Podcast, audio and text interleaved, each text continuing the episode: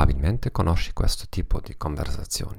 Qualcuno dice che ha un problema. Tu cerchi di suggerire una soluzione dopo l'altra. Tuttavia, ogni tuo suggerimento viene rifiutato.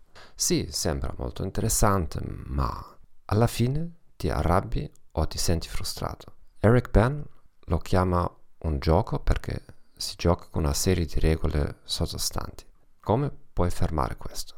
Inizi a diventare consapevole ogni volta che qualcuno sta giocando a questo gioco con te. Probabilmente anche tu stesso potresti giocarci di tanto in tanto. Invece di dare soluzioni immediatamente, provi a fermare il gioco all'inizio. Esempio: sono così annoiato. Risposta: va bene sentirsi annoiati di tanto in tanto. E fai domande chiarificatrici. Cosa ti fa sentire annoiato? Basta non dare soluzioni.